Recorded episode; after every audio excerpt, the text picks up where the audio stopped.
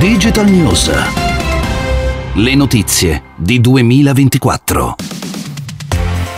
Bentornati, una nuova puntata di Digital News. Iniziamo questa puntata con le notizie che arrivano da Twitter che ha rimosso quasi 3500 account legati a campagne di comunicazione organizzate da governi stranieri. Fra questi ci sono Russia, Cina e Messico più di 2100 di questi account erano legati alla Cina. Questo problema rientra nel più ampio capitolo della eh, battaglia digitale che si sta combattendo a livello globale eh, di disinformazione che alcune nazioni fanno nei confronti di altre. Non sappiamo che cosa questi account facessero, ma Twitter si è limitato a dichiarare che erano eh, account legati a campagne di comunicazione.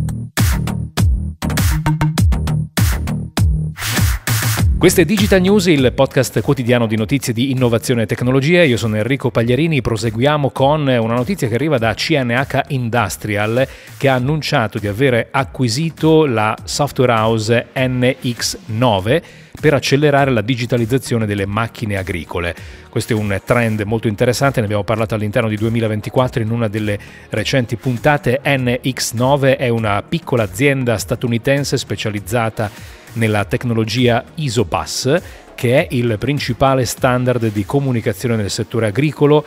Ci sono molti player che stanno investendo in questa tecnologia e mh, questi player stanno cercando di farla eh, affermare come eh, l'unico standard. Eh, ricordiamo che gli standard di comunicazione sono importanti. Beh, sono, sono, sempre stati nel mondo della tecnologia, ma eh, nel mondo agricolo eh, sono importanti perché oggi sono, c'è molta frammentazione e invece per poter connettere varie macchine agricole e fare dialogare diversi software di gestione dell'azienda agricola, queste tecnologie sono estremamente importanti.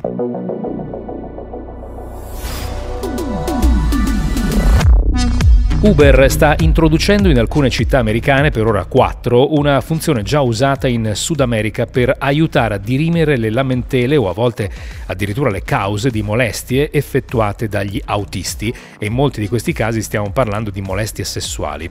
Ogni pilota di Uber può attivare la registrazione audio dell'intero viaggio, il cliente viene informato e può rifiutare l'opzione, ma nel caso l'accetti la registrazione viene cifrata e rimane sul telefono dell'autista che non la può utilizzare, solo il personale Uber può richiamare e ascoltare l'audio una volta che il cliente autorizza l'indagine a fronte di una denuncia appunto di molestie. È ovvio che viene da pensare se l'autista è un malintenzionato eh, probabilmente non, non attiva la registrazione, ma immagino che mm, il cliente sapendo che esiste questa opportunità possa chiedere di, di attivarla.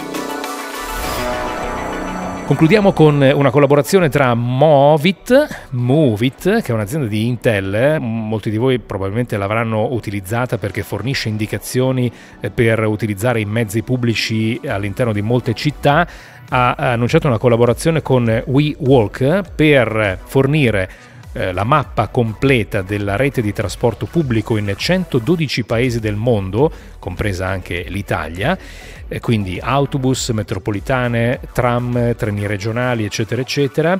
E eh, WeWalk realizza un bastone digitale smart per le persone non vedenti. In questo modo, questo bastone, conoscendo la, la, la, mappa delle stazioni e delle fermate dei mezzi pubblici eh, suggerisce come evitare ostacoli, eventuali barriere architettoniche eh, lungo il percorso.